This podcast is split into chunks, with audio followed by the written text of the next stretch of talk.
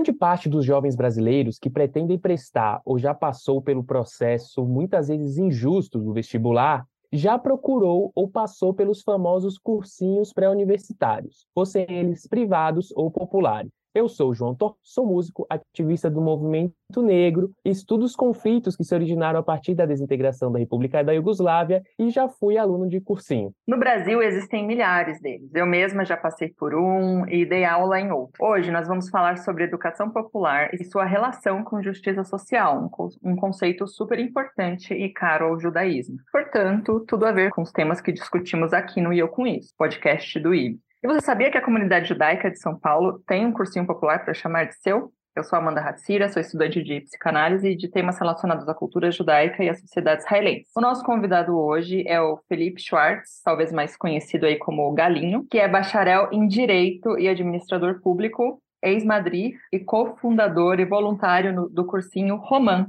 Seja muito bem-vindo, Felipe. Super obrigada por ter aceitado o nosso convite. Obrigado, João. Obrigado, Amanda. Também agradecer a Anitta por ter feito contato. Vamos lá. Não, é, eu e o João, nós somos suspeitos, né? A gente estava falando aqui nos bastidores que hum. a uhum. gente também é super aí do movimento, cursinho popular, assim. A gente tá nessa militância aí também. Então, tá todo mundo em casa aqui, acho que vai ser um papo super legal. A gente estava ansioso, na verdade, por essa conversa. Então, assim, para a gente conhecer quem está ouvindo a gente também, é, queria que você contasse um pouco, assim, da história é, do cursinho Roman, é, quando que ele foi fundado, quando surgiu, como funciona um pouquinho da estrutura e uma curiosidade que eu pessoalmente tenho é por que chama Roman. Eu acho lindo esse nome, assim, e a identidade, né, visual fica tudo bonitinho. Romã é uma, uma fruta muito linda, assim, então eu acho super, super bacana, assim. Queria que você contasse um pouco e misturando aí um pouco da sua história também, seu envolvimento com o cursinho.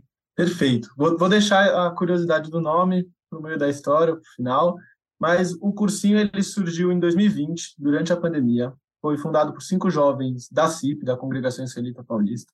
Nós cinco éramos eu, Beni, Fernando, a Tiffany e a Lele. A gente tinha acabado da nossa, sair da nossa vivência de Madrid, Rio, da colônia da CIP. E buscando um pouco, pensando como a gente podia continuar nosso ativismo, a gente percebeu que o ativismo dentro da Tnuá, ele era muito voltado para portas da comunidade, para dentro das paredes da comunidade. E, ao mesmo tempo, a nossa vivência na faculdade, que lá por volta de 2020 estava no ápice, a gente começou a perceber como a diversidade vinha sendo importante dentro da sala de aula. Eu fiz FGV, Nação Getúlio Vargas, e eu fui uma das, primeiras, uma das primeiras salas que houve uma política de bolsas maciça. Então, mais da metade da minha sala era de alunos bolsistas. Isso fez uma diferença e aí na minha educação no ensino superior como aluno não bolsista tremenda. E meus outros quatro colegas, meus outros quatro cofundadores do Roman também passaram por algo parecido.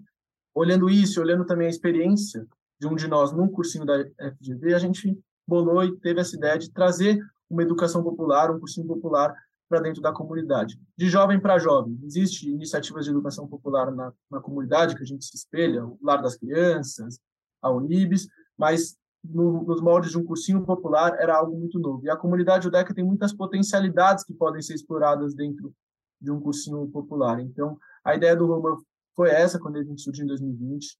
Aí a gente pegou um pouco daquele olhar, bastante, melhor dizendo, de um ensino superior que tem muitas barreiras. Então, olhar para a democratização do ensino superior, romper esse ciclo elitizado de pobreza que tem no Brasil e que o ensino superior é a chave, uma das chaves, a gente acredita, para romper esse ciclo que muda a vida não só para cima, mas também para baixo, para os pais, para os filhos e, sobretudo, para a pessoa. Então, a gente criou o Cursinho Romã em julho de 2020 com esse ideal.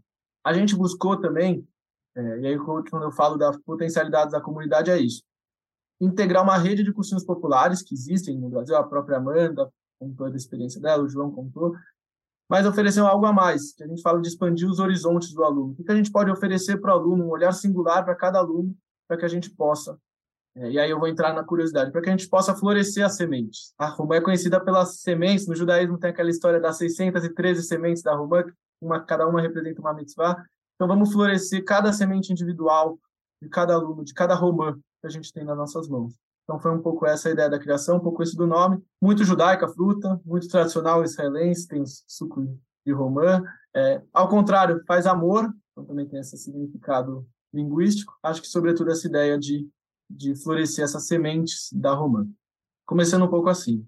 Cara, que, Fiquei até arrepiado, assim, ouvindo você, você contar essa experiência, né? É, e aí, partindo da situação muito particular, uma grande amiga minha é, foi bolsista na, na GV, né? Enfim, uma pessoa que tem história de vida fantástica. Então, você, você contando isso, assim, eu consegui imaginar algumas cenas, assim, trazer muita coisa do, enfim, dessa vivência, né? E falando um pouco sobre o cursinho em si, né? em que o cursinho popular se diferencia de um cursinho pré-vestibular comum, né? Eu estudei num, é, num cursinho, né? É, um cursinho popular, e eu senti, contando um pouco da minha experiência pessoal, assim, né? Não sei você, Amanda, mas eu sentia, acho que a melhor palavra que era um ambiente mais humanizado, assim, tanto dos professores, né? Da, das pessoas ali que ministravam as aulas, quanto dos próprios alunos, né, de você ter uma identificação ali com a mesma situação, é, às vezes socioeconômica, né, quanto da parte da parte pedagógica, assim, né, os diretores, os coordenadores, um apoio psicológico.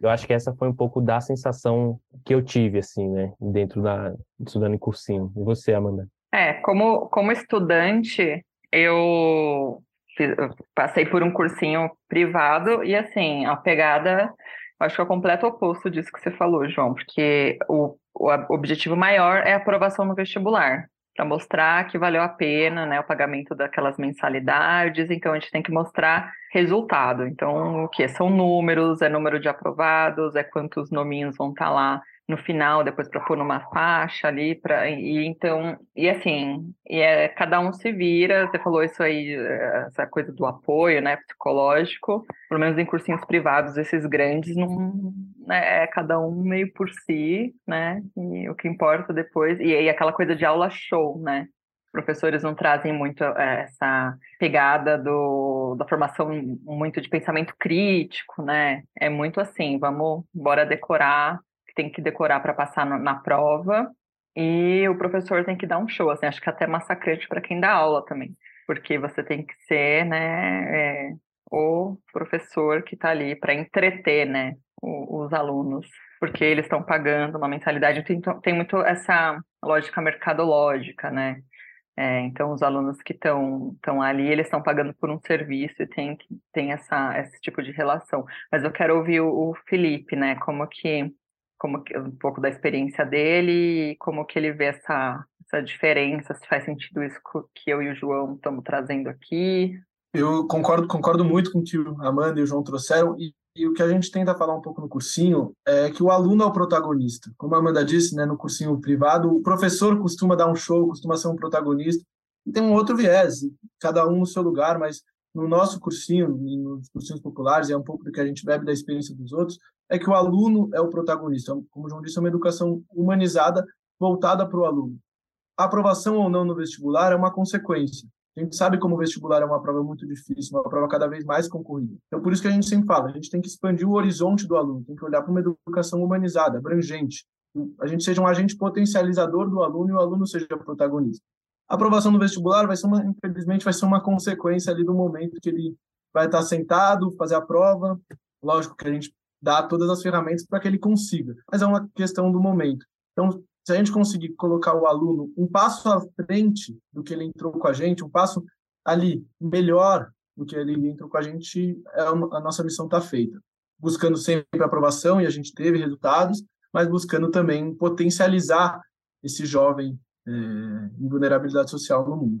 É, o foco está mais no processo ali, na formação ali, no, no desenvolvimento pessoal, assim, né, como cidadão, desenvolvimento do pensamento crítico ali da, daquele jovem, né? E, só aproveitando, assim, Exato. por curiosidade, é, como, qual é o público, assim, é, de vocês? Quem costuma aparecer? Tem um, um corte, talvez, assim, uma, um recorte social? Quem que é o público do Cursinho Romano? Perfeito. E aí, só entrando no último detalhe também que eu acho que é interessante falar da diferença, por mais básica que seja, todos os nossos professores são voluntários, toda a nossa equipe de estrutura é voluntária, então a gente tem mais de 30 voluntários engajados na causa do Romano, no projeto do Romano, e os alunos não pagam nada, totalmente gratuito para os alunos, e além disso, os alunos ganham um vale transporte para chegar no cursinho, um almoço de um parceiro nosso, dois lanches ao longo do dia, um material, e aí como é importante ter essa, essa interface, o material do CPV, que é um dos cursinhos privados aqui da cidade, com apoio deles, Como o João disse, a gente também tem um apoio psicológico para o aluno, atividades de psicólogo, monitorias, um mentor, que é um parceiro do aluno, um professor, um membro da estrutura que está com ele. E quem são esses alunos? Inicialmente eram 30, e aí desde o início, né, no primeiro ano foram 30, 35 no segundo ano, e agora que estamos chegando no terceiro ano do Roman, 2023, 40 alunos. Desde o início a gente teve esse olhar para o aluno em vulnerabilidade social. Até falei jovem na última, mas o nosso foco é a pessoa em vulnerabilidade social. É óbvio que o foco do vestibular acaba sendo majoritariamente do jovem, mas a gente já teve alunos mais velhos, isso que a gente gosta de falar, pessoas em vulnerabilidade social. E a gente tem um critério. Para entrar no Roman, tem que fazer uma prova, uma prova de 60 questões, uma prova que o aluno tem que acertar pelo menos metade, e a gente utiliza a, o critério de renda do critério de renda do ProUni é de renda bruta familiar de até um e meio salário mínimo, mais ter estudado numa escola pública ou 100% de bolsa em escola privada. É, eu lembro que isso na época que eu dava aula no, numa falda, que é também um cursinho popular para universitário de São Paulo. Essa era uma das grandes dificuldades, essa, essa, é, essa sala muito heterogênea, né? muito, muito diferente, essa variação de idades. Então, tinha alunos com 16 anos ainda no ensino médio e pessoas mais velhas, assim, com 50 anos. Assim. Então, é, essa é só uma, um, uma das dificuldades né, que a gente passa, um dos desafios que a gente enfrenta quando a gente dá aula em cursinho popular, mas que eu pessoalmente acho um trabalho lindo, assim, é tão gratificante, tão prazeroso, apesar de todos esses desafios. É, hoje, atualmente, eu não dou aula é, mais em cursinho, mas estou querendo voltar, assim, né? Teve esse momento, esse momento pandêmico que deu um, essa pausa, mas eu acho realmente um trabalho, assim, super importante, assim, é muito feliz ouvir que é, exista uma iniciativa, assim, da comunidade judaica para fora, né? Que eu acho que é, isso é muito precioso. E faz toda a diferença, assim, né? Eu, eu tenho grandes amigos, assim, pessoas que, é, e eu falo isso com muita certeza, que se não fosse o cursinho, é, cursinhos populares, né, como esses, uhum. infelizmente estaria hoje sem, como é, infelizmente, né, a, a realidade, né, somente nos últimos anos, dos jovens, particular jovens negros e negras de periferia, estaria sem nenhuma perspectiva de vida, né? Enfim, essas então. pessoas, graças aos, a iniciativas como cursinhos populares, às vezes até pessoas que não chegaram a passar na universidade, mas sei lá, pô, abrir uma porta ali de emprego, de alguma coisa, e pá, não vou fazer um bacharel, mas vou fazer um tecnólogo, alguma coisa assim. Foi dando gamas, é, foi dando camadas de possibilidade para que essa pessoa uhum. possa ter uma perspectiva de vida, né? E, é, sim, enfim... às vezes tinha gente que procurava o cursinho porque ia passar, queria passar numa seleção de emprego mesmo, ah, porque eu vou ter que escrever uma redação sim. e o cursinho vai me ajudar. Então, assim, sim, o objetivo, sim. como o Felipe falou, às vezes não é, é a finalidade, né? O processo é o que importa, porque isso daí vai acabar abrindo, né, outras possibilidades para as pessoas. Acho que você colocou muito bem, João. E, e aí, Felipe, você comentou, né, quando a Amanda perguntou do nome, né, dessa, dessa simbologia que a Romã é, tem, né, das múltiplas simbologias que a Romã tem no judaísmo, né? Mas, para além disso, assim, que você trouxe, dá para dizer que o trabalho realizado no cursinho também tem como base né, os conceitos de Tikkun Olam e Tzedakah, né? O ouvinte que está nos ouvindo aqui, Tikkun Olam significa consertar o mundo e Tzedakah, justiça social. É, é, engraçado, né? Porque as pessoas, algumas pessoas já perguntaram, mas o que, que o Romã está dando para a comunidade judaica, né? E eu sempre falo, tem algo mais judaico do que o, que o Roman está fazendo, né? O, o, povo do livro levando o livro para fora, né? É, eu acho que é uma, uma ação muito judaica, que é, para mim é a essência do Tikkun Olam. É, e até a gente teve muitas discussões, porque muitos cursinhos populares, estou fugindo um pouco da pergunta, mas vou chegar lá. As aulas são de sábado, a maioria dos cursinhos populares. Mas sábado é o dia do descanso, né? O, o Shabat. Então, não seria uma incongruência a gente dar aula? E nossa opinião sempre foi de bater na tecla que não, porque guardar o Shabat era também você fazer Tikkun Olam. Uma das funções do Shabat é você, é, na nossa visão, né, estar prestando um bem para o próximo, conseguindo colocar o seu judaísmo em prática. E o nosso judaísmo é um judaísmo ativista, um judaísmo ligado à pauta da educação, e para a gente nada mais Tikkun nada mais do que um conserto do mundo, do que você ser um agente potencializador. De novo, a gente não é o protagonista, a gente é a ferramenta para ele. E aí a gente bebe muito dessas dessas instituições centenárias da comunidade, o LAR, a Unibis, fazem um trabalho muito importante e é muito gratificante quando a gente recebe os alunos de lá também, que é uma continuidade do, do bem que a comunidade judaica está fazendo. Então, a gente sempre bate nessa tecla. Nossos alunos sabem é, o que é a, a, comunidade judaica, que a gente faz parte da, da congregação israelita, é uma coisa que a gente passa para os alunos, é uma vivência que cada vez a gente tende mais a aprimorar. E a gente quer também levar os nossos alunos para dentro das portas da comunidade. Nossas aulas são na Escola Calitos, em Indianópolis, mas a gente faz os simulados na CIP, a gente tenta criar é, ações de, de, trazer os rabinos da CIP para dentro do Romã, de levar os alunos do Romã para dentro da CIP. Então, é uma das nossas nossos objetivos e para a gente, em, suma, não há nada mais ticunolar do que uma educação popular, uma educação de jovem para jovem, que busca romper esse ciclo é, de acesso, de impedimento de acesso ao ensino superior, né? Então, isso é, é a base para a gente. Ah, sim, é muito, muito bonito, assim, ouvir, assim, o seu relato. É, e aí eu queria até, então, aproveitar, né, passar para um, uma pergunta até um pouco mais pessoal, saber de que forma, né, que estar no Roman, fazer parte desse projeto, é, ter criado, né, cofundado esse cursinho, faz parte do seu judaísmo, né? Como que você é, se sente fazendo parte disso? Como que isso talvez ajuda também a florescer a, a sua essência, né, mais judaica? Bom, é, é para mim, eu, entendo que o judaísmo, o meu judaísmo, né, eu entendo que existem vários, e o IB é muito master em, em conseguir mostrar esses vários judaísmos.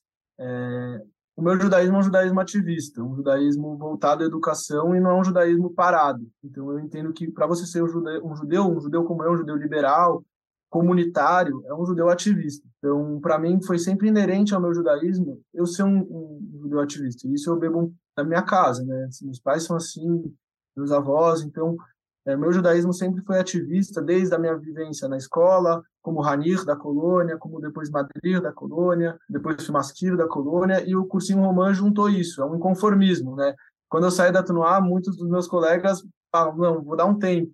É uma dificuldade que a gente tem de achar voluntário, mas eu não, não consigo, porque se eu me considero um judeu, se eu me entendo como um judeu, eu preciso ter esse ativismo, preciso colocar meu ativismo em prática, preciso colocar a ligação com a minha comunidade. É, eu entendo que o judaísmo, para mim, é comunitário, e sem essa ligação de ativismo e comunidade, eu não consigo exercer o judaísmo. O Romã é aquele, aquele sábado que eu estou lá, é aquele envolvimento com os alunos, o envolvimento com os professores, isso é o, é o judaísmo que eu enxergo.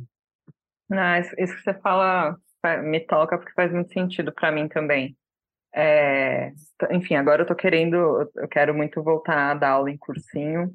É, e eu, tenho, eu sempre, nos anos, eu acho que eu fiquei sete, oito anos dando aula em cursinho popular. Nesses anos que em que eu fiquei dando aula, eu tinha muito essa sensação assim, tipo, eu tenho o meu trabalho que eu faço, né? É, eu trabalhava em escolas privadas também, já passei por produtora de, é, audiovisual, e eu tinha a sensação de que, tipo, eu tenho o meu trabalho e eu tenho o cursinho, que é o que faz sentido, que é o que dá sentido, assim, para minha vida, para minha militância, para o meu ativismo, porque eu acho que é, dar aula no cursinho popular sempre trouxe muito sentido para minha vida. Tipo, eu estou fazendo algo que não me dá um retorno financeiro, como eu estou sendo voluntária num projeto, mas que traz é, um retorno, assim, é, social, tão mais gratificante do que qualquer salário que eu poderia ganhar né, em qualquer outro lugar. Então, acho que é um trabalho que me trazia muito significado e sentido para a vida mesmo.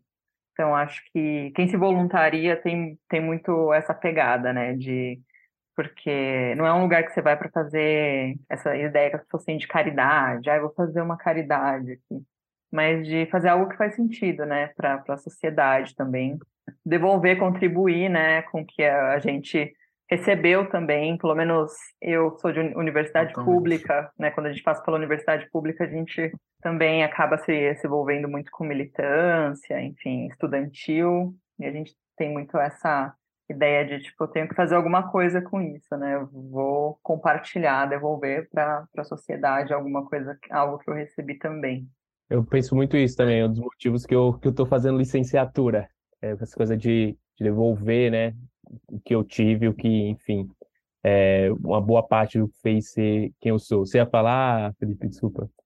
Não, eu, eu ia dizer que é, assim, é muito nosso sentimento, assim, e, e acompanhar um processo no Brasil, né? A gente pega os alunos que a gente está entrevistando hoje, os que a gente entrevistava há dois anos, e é visível a, a diferença que os jovens já têm de sonhos, né? Hoje a gente pega um aluno para entrevistar para ele entrar no cursinho Romã, a pessoa já crava ali um sonho que antes era restrito a um aluno do, do Bandeirantes, de uma escola privada, né? Eu quero fazer isso, eu quero estudar fora do Brasil, eu quero ser essa profissão é deixar sonhar, né? Um sonho que antes era restrito a poucas pessoas, hoje é um sonho possível, é retomar os sonhos do jovem, né? Isso é, é por mais demagogia que pareça, é muito real, assim, é uma coisa que tem chamado muito a nossa atenção nas entrevistas. O aluno já chega e já fala uma frase ali que antigamente a gente nunca escutaria. E, Felipe, eu fico pensando assim, né, que é, acho que mais, você falou dessa quantidade de alunos que tem, né, no ensino e, e os números de alunos, né, foram crescendo ao longo do ao longo dos anos, né? Eu imagino que deve ter alguns desafios, né, sejam estruturais, financeiros, enfim, que sejam. Eu queria que você falasse um pouco, né, quais são os maiores desafios do Roman atualmente. Ótima pergunta, João. Parece que tudo que eu falei aqui parece que é um, um mar de rosas, né? Meu, meus amigos, meus colegas Fernando, Bene, o pessoal lá vai, vai vir correr atrás de mim. É, mas é, é, muito desafiador. E aí, quando eu falo que a gente teve 40, que a gente teve 30, 35 alunos nos dois primeiros anos, é, não, obviamente não são os mesmos que continuam com a gente até o final, né? Há uma taxa de evasão muito grande nos cursinhos, nos populares. É, mesmo, e aí até mais por causa da pandemia, a gente percebeu isso. Muitos alunos não ligavam a câmera, é, não tinham acesso a uma internet estável, há uma cobrança de casa para que o, a, o jovem seja uma fonte de renda, e o sábado é um dia importante para o jovem ser uma fonte de renda, infelizmente. Então, é uma luta, é um processo desafiador, nesse sentido de batalhar contra a evasão, porque a gente está batalhando muitas vezes contra a família. É, e aí não tem certo nem errado. É, é, uma batalha difícil que a gente também empreende, e por isso que a gente busca oferecer todas as ferramentas. E agora que a gente veio para o presencial, é garantir que o aluno, assim, por falta de, de ferramentas, ele não deixe de frequentar a aula. E também por isso que a gente tem um mentor, que vai com ele, vai ser um braço direito para montar uma rotina de estudos. Por isso que a gente tem um apoio psicológico. Muitas vezes o problema vai além do ferramental e do financeiro. Por isso que a gente faz um acompanhamento pedagógico certinho. Então, a evasão é um grande desafio. É, até por isso a gente abre um processo seletivo de alunos remanescentes, passado um, dois meses de aula. Também não pode ser muito para não ter uma, um casamento entre conteúdo dos alunos que estão lá e dos alunos que, que saem. Mas a gente consegue, conseguiu nos últimos anos terminar com mais de 50%, mais de 60%, melhor dizendo, dos alunos, que é uma taxa muito alta para os cursinhos populares. E, em modéstia à parte, eu vou fazer um, um jabá aqui, a maioria dos alunos que terminaram o ano com a gente foram aprovados. Então, é, o Enem possibilita isso, a gente tem esse foco no Enem. O Enem é um, uma grande entrada, é um portão para o ensino superior, público e privado. É uma prova democrática, uma prova cada vez mais difícil, vale ressaltar, mas uma prova democrática, uma prova que faz o acesso não só a faculdades aqui, Portugal, Espanha, a prova também aceita fora do Brasil e possibilita que a gente tenha quatro alunos, agora seis alunos, melhor dizendo, do Romana USP, até arrepiado, alunos do Romana Unicamp, na Unesp, são faculdades de alto nível, faculdades privadas também, Mackenzie, BMEC, o pessoal que conseguiu ficar com a gente, eu falo conseguiu porque é um desafio para eles, a gente conseguiu ser um agente potencializador dele para a entrada. E aí entra um outro desafio, né, João? Que é a manutenção desse aluno na faculdade. É, e aí a gente também tem buscado, no futuro, conseguir dar esse olhar mas no presente o grande desafio é essa evasão ao ano. Também tem um desafio pedagógico, que a nossa área pedagógica cuida bem, que é muitas vezes dá um descasamento. A gente pega alguns alunos que são egressos de, uma escola pública METEC, por exemplo, que tem um nível melhor de ensino, tem uma presença maior de professores do que uma escola pública convencional. Estou dando aqui um exemplo, mas há esse descasamento. A gente precisa fazer um processo de nivelamento dos alunos, mas pelas nossas experiências recentes, é que a gente tem conseguido fazer esse nivelamento e tem conseguido dar para o aluno essa oportunidade dele ingressar no ensino superior.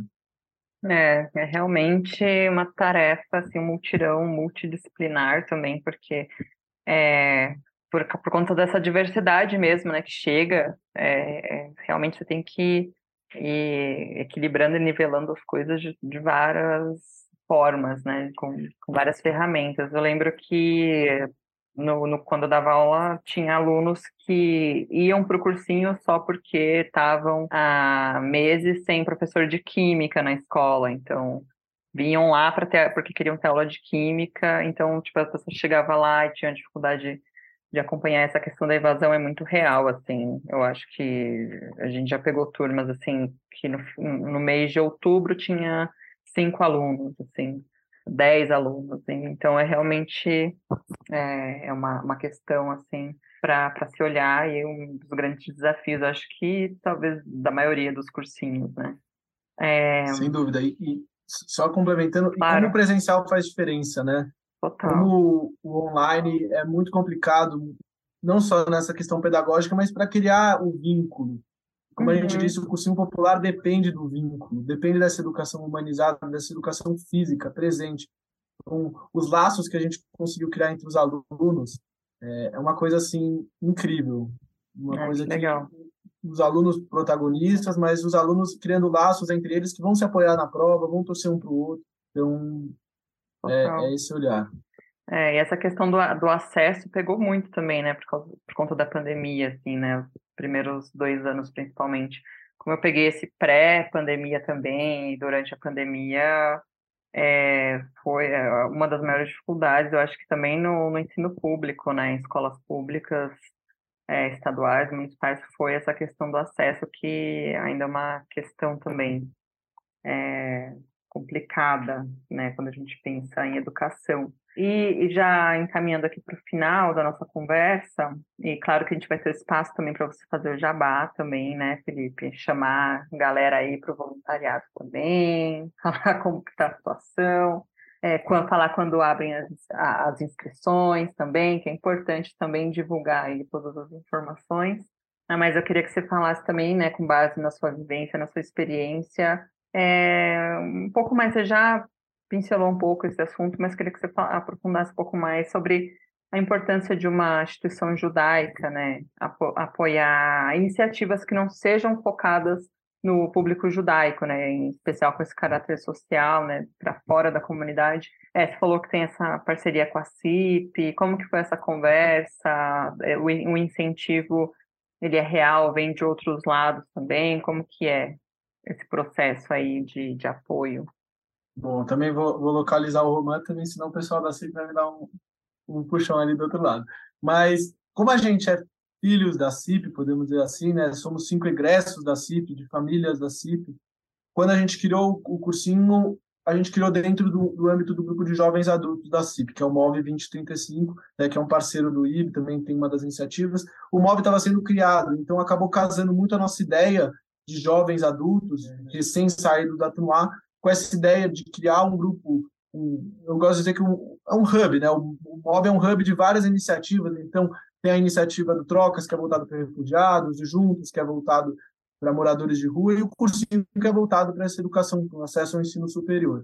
Então, a gente foi criado, a gente se criou e fez parte do grupo de jovens adultos da CIP, e a CIP tem sido uma parceira nessa caminhada, é, tanto em termos de arrecadação financeira, é independente financeiramente, a gente vive à base de doações, mas a CIP dá esse apoio institucional e tem dado um apoio de divulgação, um apoio é, de formação, e é muito importante isso. E aí perguntam, né, também o que, que o cursinho tem dado para a sua comunidade? Eu acho que eu já consegui falar o primeiro ponto, né, que é justamente colocar algo muito judaico na rua, que é levar a educação judaica, levar os preceitos judaicos, levar a comunidade judaica para fora. Muitas vezes a gente fica bem preso do, dentro dos nossos muros, e, de novo, vamos falar do LAR, da Unibis, do CIAN, que são as instituições que levam para fora da comunidade. E olha como é importante, é, em momentos que a comunidade judaica está tão em, em, evidência por é, coisas ruins, é,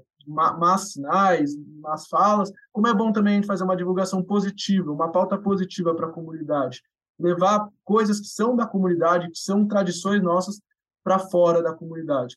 E aí também, nada mais judaico do que, que a gente fazer essa Dedor Vador, de geração em geração, né? Vamos criar novas lideranças dentro da comunidade. Sei que a federação, a Conib tem criado canais, mas o jovem gosta dessas iniciativas que são de jovem para jovem, que são do nosso perfil, né? nada mais jovem do que o ensino superior, né? A gente viveu as agruras, né? E vamos também é, criar novas lideranças dentro da comunidade, que floresçam novas sementes, novas sementes do Romã também dentro da comunidade. Então, é um, é um pouco do que a gente, como a gente foi criado e como a gente enxerga para o futuro. Muito legal. E em que pé vocês estão agora, assim, nos processos do cursinho? É, já estão lançando as inscrições para alunos? Estão em busca de voluntários? Como que como que está funcionando agora, assim, nesse momento? Bom, bom, ótima pergunta. Melhor pergunta aqui. Vamos lá. É, o cursinho Roman, primeiro de tudo, vale divulgar. A gente está no Instagram, está no Facebook, está no LinkedIn, arroba cursinho Roman. Curte, segue, divulga, por favor. Então, o cursinho Roman está nas redes. A gente não é só as, os posts de divulgação, a gente tem conteúdo também ao longo do ano. O que a gente tem no momento? A gente fechou as, está fechando as inscrições, o processo seletivo de alunos. A gente teve mais de 90 inscritos no processo seletivo de alunos. Agora a gente está fechando as 40 vagas. Vão ser chamados nos próximos dias os alunos.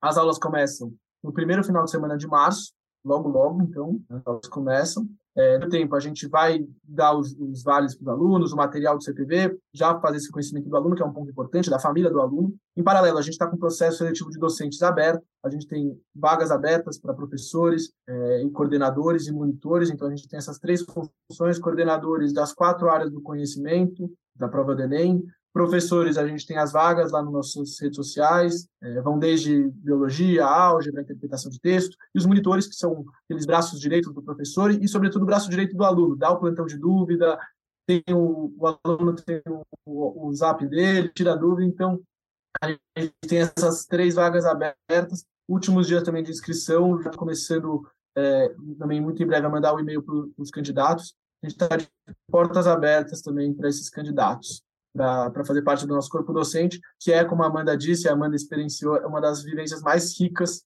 que, que existem numa vida. Assim. Ser professor já é, e professor de cursinho popular ainda mais, na minha opinião. A gente também está sempre aberto a doações, o cursinho precisa sobreviver, o cursinho é, como eu disse, viabilizado com recursos de doação 100%, e aí a gente viabiliza desde o custo das refeições, até coisas que a gente consegue oferecer para o aluno, né? Plataformas de ensino, passeios, o aluno visitar a USP, por exemplo, isso brilha os olhos e vai possibilitar que ele, que ele consiga é, alcançar. Então, a gente está muito aberto e gostaria também de receber as doações. Quem quiser fazer uma doação, a gente está aberto, nosso Instagram, nosso Facebook, a gente também as recebe por e-mail, cursinho.roman, Roma, melhor dizendo, cursinho.roma.gmail.com e a gente também está sempre aberto a voluntários, a apoios, então o cursinho Roman está de portas abertas para vocês conhecerem, para vocês fazerem parte. Felipe, muito obrigado por ter vindo aqui bater esse papo com a gente. É, curti demais trocar essa ideia. É, e é isso, as portas estão abertas aqui, né, para você, para o Roman, para todo mundo, porque é um trabalho que muda a vida das pessoas, né, da família, da comunidade local. E é isso, muito obrigado. Para você que nos ouve, a gente conversou hoje com Felipe Schwartz, que é voluntário do cursinho Roman. E se você quiser mandar uma mensagem para a gente, é só escrever para eu com isso, arroba institutobrasilisrael.org. O Eu Com Isso está em diversas plataformas de áudio como Spotify, Aurelo, Apple Podcast, Google Podcasts e também no canal do YouTube do IB. Não esquece de seguir a gente também nas redes sociais. Até quarta-feira que vem e mais uma vez muito obrigada, Felipe. Seja sempre muito bem-vindo.